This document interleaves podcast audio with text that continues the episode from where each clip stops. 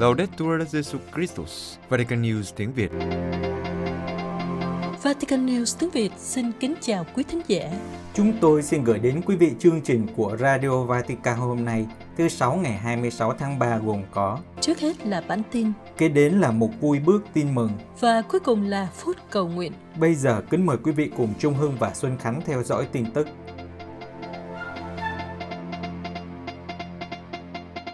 Đức Thánh Cha ca ngợi Dante Alighieri là ngôn sứ của niềm hy vọng và đại thi hào lòng thương xót.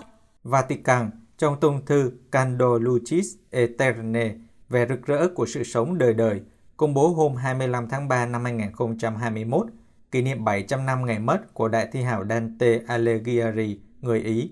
Đức Thánh Cha ca ngợi ông là một vị ngôn sứ của niềm hy vọng và một thi sĩ của lòng thương xót.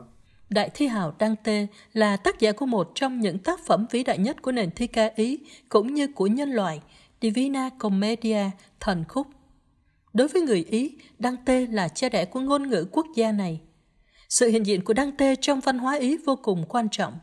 Chính ông đã trả tiếng Ý lại cho văn chương Ý, vốn trước đó bị thống trị bởi tiếng Latin.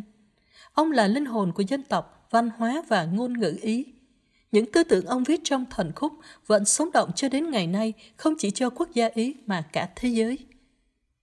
Trong thông thư Candor Lucis Eterne, vẽ rực rỡ của sự sống đời đời, được công bố hôm thứ Năm 25 tháng 3 lễ truyền tin, Đức Thánh Cha cho biết, 700 năm, nhưng hôm nay Dante vẫn nói với chúng ta, yêu cầu chúng ta không chỉ đọc và nghiên cứu tác phẩm của ông, nhưng trên hết là lắng nghe và nói gương hành trình hướng tới hạnh phúc của ông. Đó là tình yêu vô biên và vĩnh cửu của Thiên Chúa. Đức Thánh Cha giải thích rằng sự trùng hợp 700 năm ngày qua đời của Dante và lễ truyền tin không phải là điều ngẫu nhiên, bởi vì mầu nhiệm nhập thể khởi từ lời thư xin vâng của Đức Maria là trung tâm truyền cảm hứng thực sự và là điều thiết yếu của toàn bộ thần khúc. Hiện thực sự thần hóa này hay sự trao đổi kỳ diệu giữa việc Thiên Chúa bước vào lịch sử của chúng ta qua việc làm người và nhân loại được nâng lên với Thiên Chúa, hạnh phúc đích thực. Được chia thành chín đoạn, Tông thư mở đầu bằng một đoạn Đức Thánh Cha nhắc lại tư tưởng của các giáo hoàng về Dante. Sau đó, Ngài dừng lại trên cuộc đời của Dante, xác định đây là một mẫu của thân phận con người và nhấn mạnh tính hiện thực và lâu dài trong tác phẩm của ông. Đức Thánh Cha viết, thật vậy, tác phẩm của Dante là một phần không thể thiếu của nền văn hóa của chúng ta. Tác phẩm cho chúng ta biết về nguồn gốc Kitô giáo ở châu Âu và phương Tây – ngay cả ngày nay, di sản tư tưởng và giá trị của ông vẫn được đề xuất cho giáo hội và xã hội dân sự về một nền tảng cho việc chung sống và nhìn nhận nhau là anh chị em. Đức Thánh Cha giải thích, thần khúc có hai trục chính, đó là ước muốn vốn đã hiện diện trong tâm hồn con người và hạnh phúc được ban cho với tình yêu Thiên Chúa. Vì điều này, đăng tê là một ngôn sứ của hy vọng. Với tác phẩm này, ông đã thúc đẩy nhân loại tự giải thoát khỏi khu rừng đen tối của tội lỗi để tìm ra con đường ngay chính, và như thế đạt đến sự sống viên mãn trong lịch sử và hạnh phúc đời đời trong Chúa. Đức Thánh Cha nhấn mạnh, con đường đăng tê chỉ ra là một cuộc hành hương thực sự, là thực tế và khả thi cho tất cả mọi người, bởi vì lòng thương xót của Chúa luôn mang đến khả năng thay đổi và hoán cải. Tông thư cũng nhắc đến ba nhân vật của thần khúc Đức Maria, mẹ Thiên Chúa, biểu hiện của bác ái, Beatrice, biểu tượng của hy vọng, và Thánh Lucia, hình ảnh của đức tin. Ba phụ nữ này nhắc đến ba nhân đức đối thần, đồng hành cùng Dante trong các giai đoạn khác nhau cuộc hành hương của ông, chứng tỏ thực tế rằng chúng ta không thể tự cứu mình, nhưng chúng ta cần sự giúp đỡ của những người có thể hỗ trợ và hướng dẫn chúng ta bằng sự khôn ngoan và thận trọng. Thật vậy, chính tình yêu Thiên Chúa nguồn duy nhất có thể ban cho chúng ta ơn cứu độ, căn tân đời sống và hạnh phúc, luôn thúc đẩy Đức Maria, Beatrice và Lucia. Trong một đoạn tiếp theo, Đức Thánh Cha dành cho Thánh Francisco. Trong tác phẩm của Dante, Thánh nhân được miêu tả là một bông hồng trắng tinh khiết của những người được chúc phúc. Giữa người nghèo của Assisi và Đại Thi Hào, Đức Thánh Cha nhận thấy một sự hòa hợp sâu sắc. Thực tế, cả hai đều hướng đến mọi người, Thánh Francisco đi giữa dân chúng, Dante chọn không sử dụng tiếng Latin nhưng sử dụng bản ngữ, ngôn ngữ của mọi người. Hơn nữa, cả hai đều mở ra cho vẻ đẹp và giá trị của thụ tạo, tấm gương phản chiếu của đấng tạo hóa. Đức Thanh Trà nhận xét, Dante là một nghệ sĩ lỗi lạc, tính nhân văn vẫn còn nguyên giá trị cho ngày nay. Ông là tiền thân của nền văn hóa đa phương của chúng ta, Trong tác phẩm của ông, từ ngữ và hình ảnh, biểu tượng và âm thanh được hợp nhất, tạo thành một thông điệp duy nhất. Liên quan đến việc duy trì di sản của Đại Thi Hào, Đức Thanh Cha khuyến khích các giáo viên say mê truyền đạt thông điệp, kho tàng văn hóa, tôn giáo và đạo đức trong tác phẩm của ông. Đức Thanh Cha mong di sản này không bị nhốt trong trường học, mà được biết đến và rộng rãi nhờ sự dấn thân của các cộng đoàn Kitô giáo và các hiệp hội văn hóa. Đức Thánh Cha còn mời gọi giới nghệ sĩ định hình cho thơ của Dante theo con đường của cái đẹp để phổ biến thông điệp về hòa bình, tự do và tình huynh đệ. Đức Thánh Cha nhấn mạnh, đây là một nhiệm vụ rất quan trọng trong thời điểm lịch sử đang được đánh dấu bằng bóng tối, thiếu tin tưởng vào tương lai. Đức Thánh Cha kết luận, Đại Thi Hào có thể giúp chúng ta tiến bước với sự thanh thản và can đảm trong cuộc hành hương của cuộc sống và đức tin, cho đến khi tâm hồn chúng ta tìm được sự bình an và niềm vui đích thực. Đó là tình yêu làm di chuyển mặt trời và các vì sao. Do khủng hoảng Covid, Tòa Thánh cắt giảm lương của các hồng y, viên chức cấp cao, linh mục và tu sĩ. Vatican vào ngày 24 tháng 3 thông qua một tông thư dưới dạng tự sắc, Đức Thanh Cha đã quyết định cắt giảm lương của một số nhân viên Vatican như một cách để giảm bớt chi phí sau khi ngân sách của Tòa Thánh dự kiến thâm hụt khoảng 50 triệu euro vào năm 2021. Mở đầu tự xác, Đức Thánh Cha viết, một tương lai kinh tế bền vững hiện nay đòi hỏi, trong số các quyết định khác, áp dụng các biện pháp liên quan đến tiền lương của nhân viên.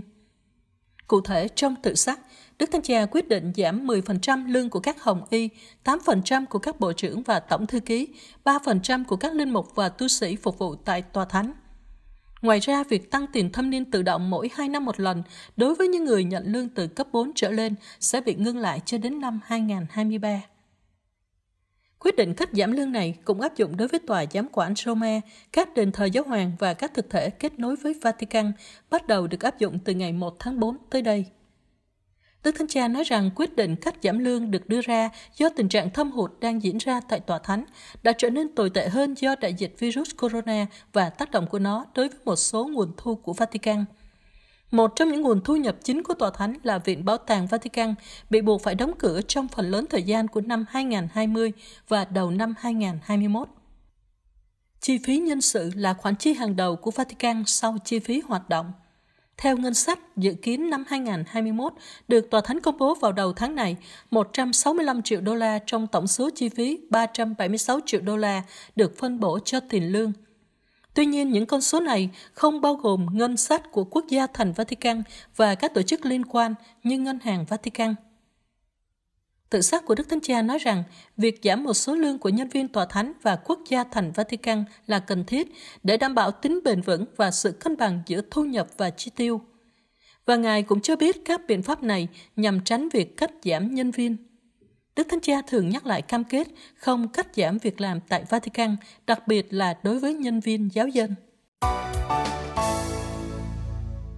Đức Hồng Y Parolin kêu gọi giải trừ vũ khí để an ninh được bảo đảm sau đại dịch. Vatican trong bài tham luận tại hội thảo về chủ đề thúc đẩy giải trừ toàn diện vũ khí trong thời điểm đại dịch do Bộ Phục vụ Phát triển Con Người Toàn diện tổ chức, Đức Hồng Y Pietro Parolin, Quốc vụ Khanh Tòa Thánh nhấn mạnh. Thúc đẩy an ninh toàn diện có nghĩa là chuyển đổi các công cụ thù hận thành các công cụ của hòa bình. Đi từ câu hỏi, đâu là những mối liên hệ giữa việc giải trừ toàn diện vũ khí và đại dịch, và qua khái niệm về an ninh toàn diện, Đức Hồng Y Parolin đề nghị các tham dự viên của cuộc hội thảo tìm ra câu trả lời cho các câu hỏi tiếp theo. Chúng ta mong muốn loại an ninh nào và loại phương tiện nào có thể đem lại hiệu quả để đảm bảo an ninh đó. Quốc vụ Khan Tòa Thánh giải thích rằng, đại dịch đã làm cho chúng ta hiểu rằng không ai được cứu một mình, một khái niệm đã được Đức Thánh Cha nhắc lại nhiều lần. Tương tự như vậy, chúng ta sẽ không cứu được mình nếu chúng ta chạy đua vũ trang, xây dựng tường thành việc sản xuất vũ khí phải nhường chỗ cho việc phân phối lương thực cho tất cả mọi người. Thúc đẩy an ninh toàn diện có nghĩa là chuyển đổi các công cụ thù hận thành các công cụ của hòa bình, nghĩa là từ chối việc phổ biến vũ khí và chấp nhận việc thúc đẩy công ích và xóa đói giảm nghèo. Đức Hồng Y giải thích đồng thời nhấn mạnh rằng các cuộc khủng hoảng đang xảy ra trên các khu vực của hành tinh chỉ có thể giải quyết được nếu tất cả chúng ta cùng nhau hành động. Vì khi cùng nhau hành động, chúng ta mới có thể đưa ra các giải pháp để giải quyết các thách đố, tất cả đều có sự liên kết sâu sắc với nhau. Theo quốc vụ khanh tòa thánh, an ninh phải được gắn liền với tình liên đới, công lý, sự phát triển con người toàn diện, quyền cơ bản của con người và việc chăm sóc thụ tạo.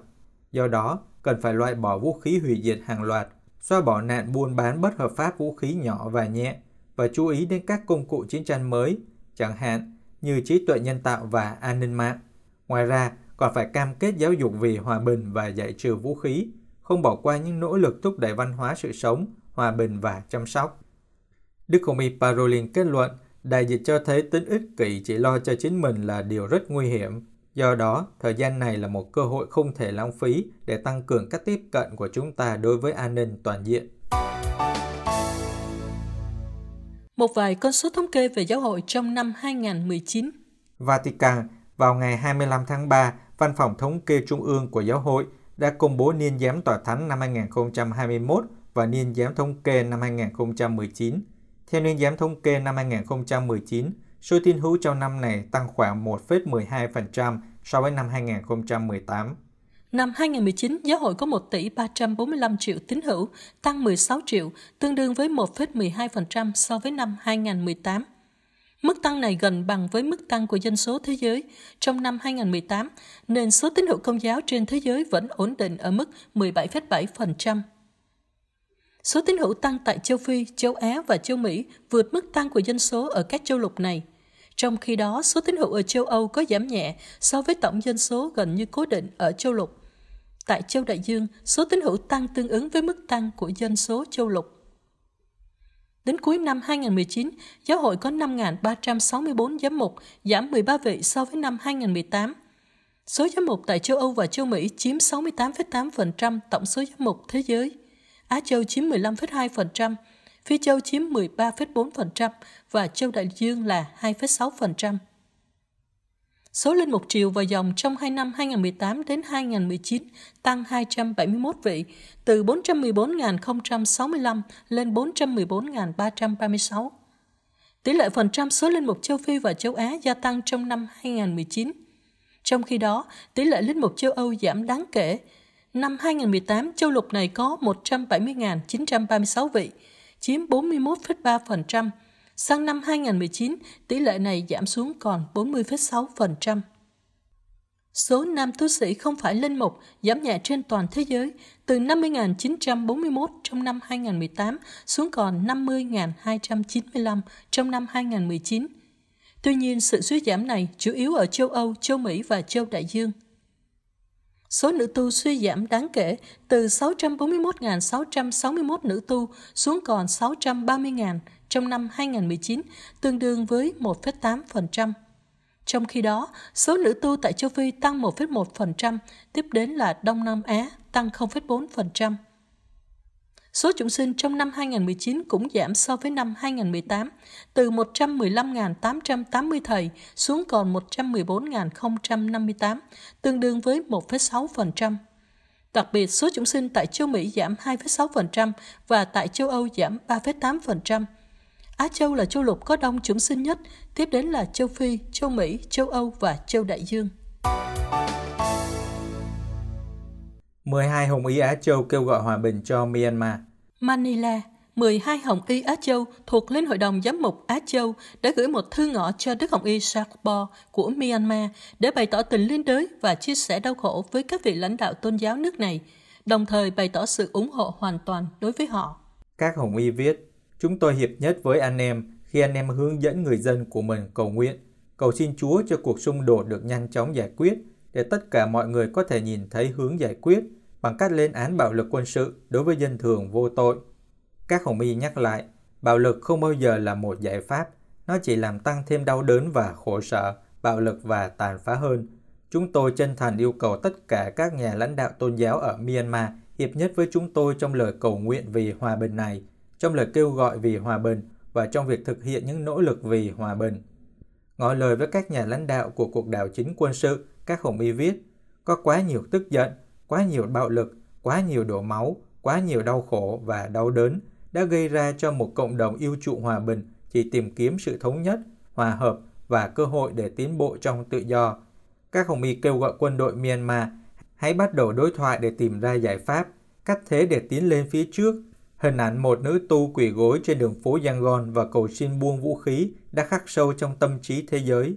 Trong thư các Hồng Y khẳng định, các Hồng Y của Á Châu chúng tôi hiệp nhất trong việc đưa ra lời kêu gọi tha thiết đối với tất cả những người có liên quan, quân đội, các chính trị gia, những người biểu tình, tất cả các nhà lãnh đạo tôn giáo và giáo hội, hòa bình, hòa bình, hòa bình, hòa bình là có thể, hòa bình là cần thiết. Cuối thư, các Hồng Y Á Châu viết, Châu Á là lục địa của hòa bình và hy vọng, của những mối quan hệ gia đình thân tình. Chúng ta là một gia đình. Tất cả chúng tôi muốn giúp anh chị em, nhưng anh chị em phải bắt đầu làm điều đó tại nhà của anh chị em. Hòa bình là có thể. Quý vị vừa theo dõi bản tin ngày 26 tháng 3 của Vatican News tiếng Việt. Câu thuyết của Đức Giáo Hoàng Mẹ Maria không chỉ là cầu nối giữa chúng ta với Chúa, nhưng mẹ còn hơn thế. Mẹ là con đường mà Thiên Chúa đã đi để đến với chúng ta và là con đường mà chúng ta phải đi để đến với Chúa.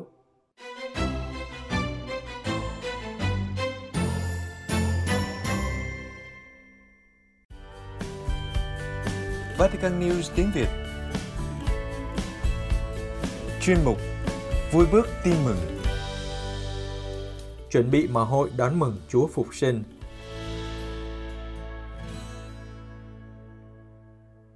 Những ngày đầu của tuần thứ tư mùa chay, anh chị em chúng tôi, những người bạn trên đường họp nhau để cùng ngắm nhìn cánh cửa dẫn vào các bí tích khai tâm Kitô giáo. Những cánh cửa mở ra con đường đưa đến dòng suối thanh tẩy, cùng với biến cố hiện xuống mới và nên một với Chúa Giêsu thánh thể.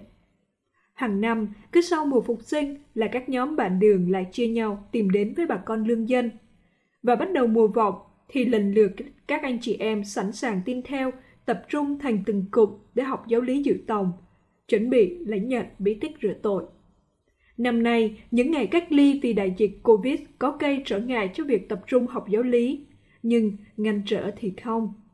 Vì thế, trong những ngày này, các nhóm bắt đầu lên danh sách để trình cho các cha xứ, xin cho anh chị em được lãnh nhận các bí tích khai tâm vào đêm phục sinh. Nhóm Ehlop rảo gót 12 làng và giờ này đã có khoảng 50 người đang học giáo lý dự tòng. Trên đường đi loan báo tin mừng, nhóm chủ yếu vào từng nhà và xin cầu nguyện.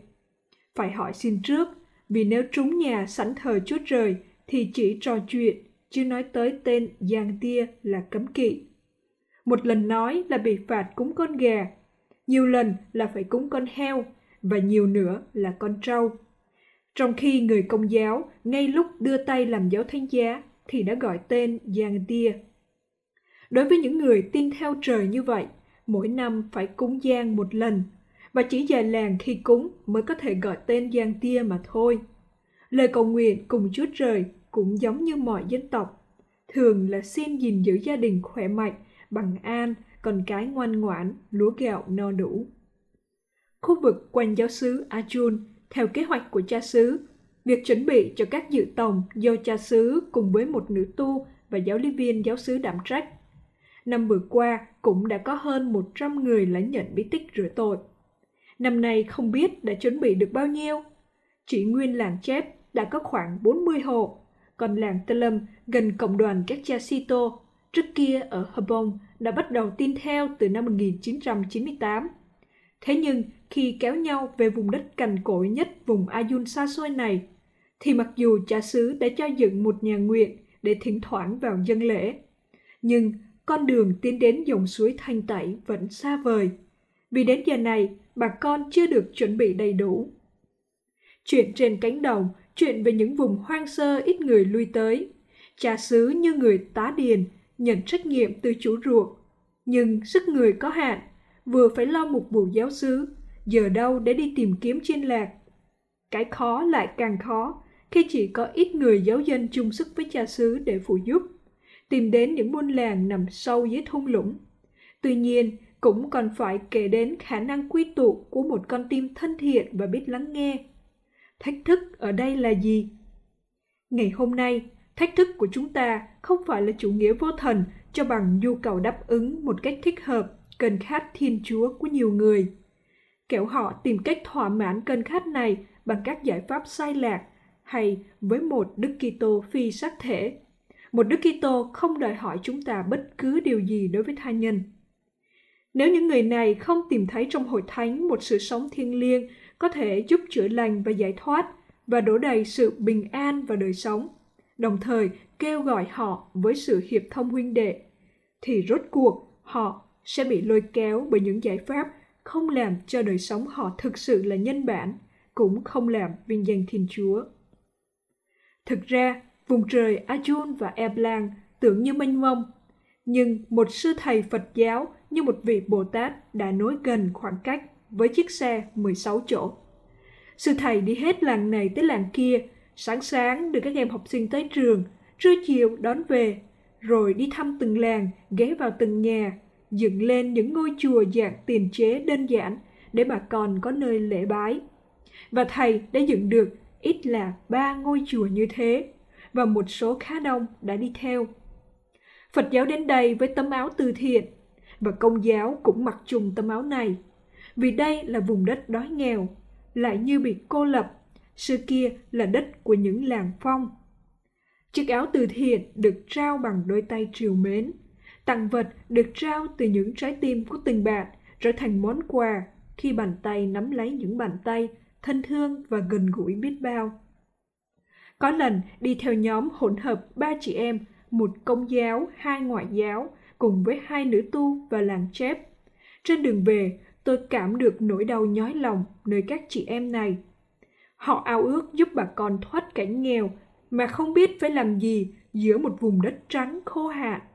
Và hôm nay, khi bắt gặp bóng dáng của sư thầy, tôi đã có được câu trả lời cho các chị bên Phật.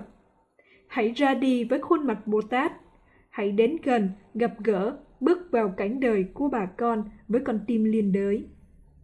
Thực vậy, có một bước đi đơn giản dẫn tới cuộc sống tràn đầy và đôi tay tương trợ của một con tim nồng cháy lửa mến, làm cho nẻo đường phàm trần trở nên linh thiêng, những bước đi hòa và huyền nhiệm cuộc đời của người với người. Chúng ta đã từ cõi chết bước vào cõi sống vì chúng ta yêu thương anh em. Một tình yêu tương trợ không bao giờ mệt mỏi vì lựa chọn sống tình huynh đệ. Quả vậy, ở đó chúng ta tìm thấy sự chữa lành thực sự vì cách chúng ta liên đới với người khác có tác dụng chữa lành chứ không làm chúng ta yếu đi. Nó là một tình huynh đệ mầu nhiệm một tình huynh đệ chiêm niệm. Nó là một tình huynh đệ có khả năng nhìn thấy cả sự cao cả thánh thiêng của người khác, của việc nhìn thấy Thiên Chúa nơi mọi người, của việc mở lòng ra cho tình thương của Thiên Chúa và tìm kiếm hạnh phúc của tha nhân theo gương cha chúng ta ở trên trời. Và đây, và bây giờ, đặc biệt ở những nơi chúng ta là một đoàn chiên nhỏ. Nhóm mặt đường chúng tôi đặc biệt có một chị được Chúa ban cho đôi tay phục dược Gặp ai yếu đau chân tay mệt mỏi, chỉ cần chị so bóp một hơi là khỏe liền. Đôi tay mềm mại, nhẹ nhàng, với tình yêu dịu dàng, làm thành một đường lân chuyển yêu thương từ trái tim tới trái tim. Không chỉ chạm vào nỗi mệt nhọc của thể xác, mà còn chạm vào sự yếu đuối bên trong của mỗi con người. Xua tan mọi buồn chán. Từ đó dẫn câu chuyện tới Thiên Chúa là cha giàu lòng thương xót con cái đấng mà cha ông không dám gọi tên. Thế nhưng, chính khi tin nhận với lòng kính sợ và yêu mến, thì cha ông bao đời cũng biết thương xót và đùm bọc lẫn nhau. Lòng kính sợ với tình con Thảo, một khi chạm vào lòng thương xót Thiên Chúa là cha, thì đương nhiên tiếng gọi cha, Giang Tia, phải trở thành tiếng gọi trên đầu môi chót lưỡi của con cái chứ. Hiểu ra được điều này, bà con sẵn sàng tin theo những cung đường dẫn tới những cánh đồng lúa chín vàng rồi cũng gần ngày thu hoạch. Nhóm khu vực quanh giáo sứ Minh Côi, số dự tòng là 150 người, đang được Madon và Ma Thiên dạy giáo lý. Một cụm năm làng đã lên danh sách được 34 dự tòng, và một cụm năm làng nữa được 82 dự tòng thuộc vùng Chư Prong cũng đã kề cận giếng nước rửa tội. Khu vực quanh giáo sứ Vinh Sơn cũng đã có khoảng 50 dự tòng, cùng với 50 dự tòng vùng Elop. Tổng cộng trên 360 dự tòng đang tiến đến dòng suối Thanh Tẩy. Ở đó, đấng phục sinh đang đợi để trao ban ơn tha thứ, chữa lành, và tất cả sẽ nhận được ân huệ là thánh thần, chung tiếng gọi Appa Giang tia, cha ơi. Đa Minh Trần Văn Tân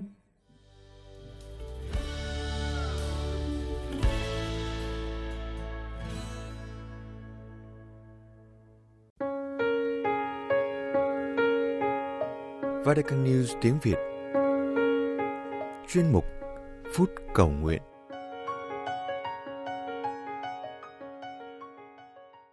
Nhìn vào gia đình Thánh Du Xe, Đức Mẹ và Chúa Giêsu, chúng ta thấy rằng đằng sau những lời ca tụng mà tin mừng và toàn thể giáo hội dành cho Đức Mẹ và Chúa Giêsu là bóng dáng phục vụ âm thầm của Thánh Du Xe.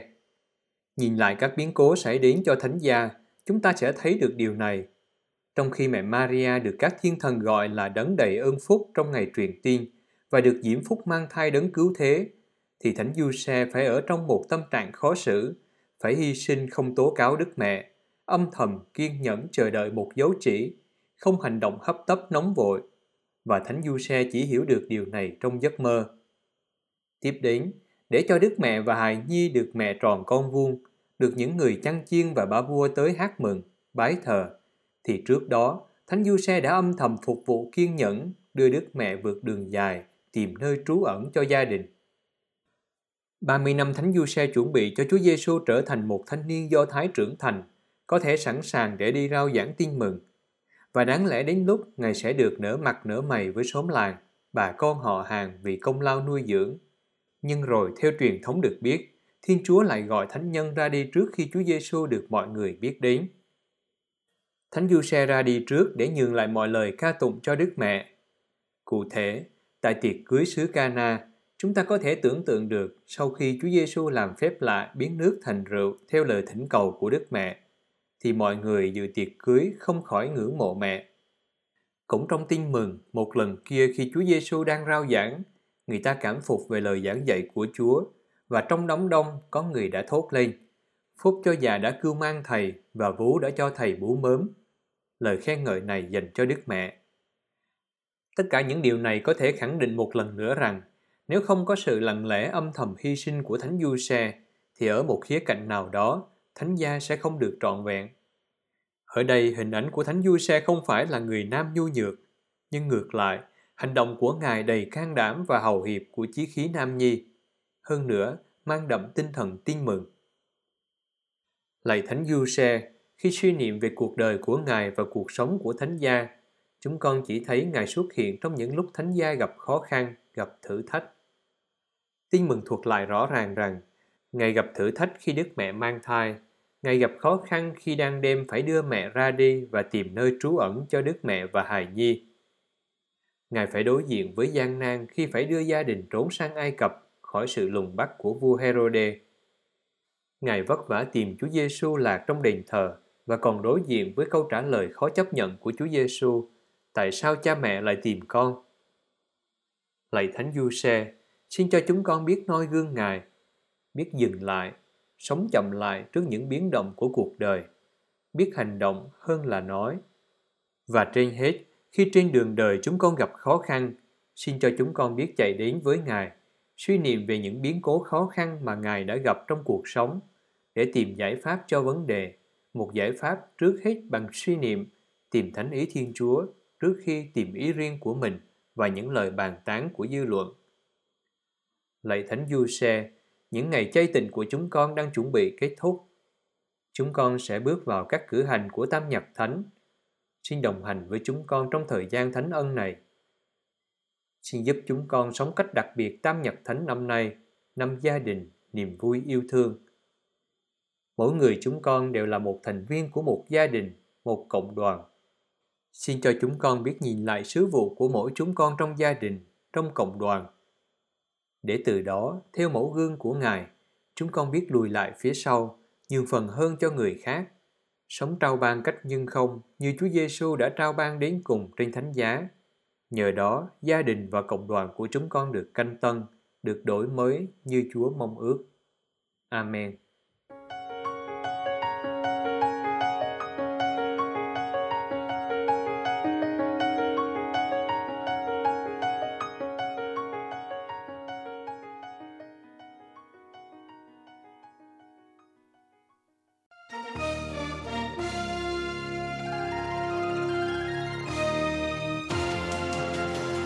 Cảm ơn quý vị đã chú ý lắng nghe chương trình Radio Vatican của Vatican News tiếng Việt.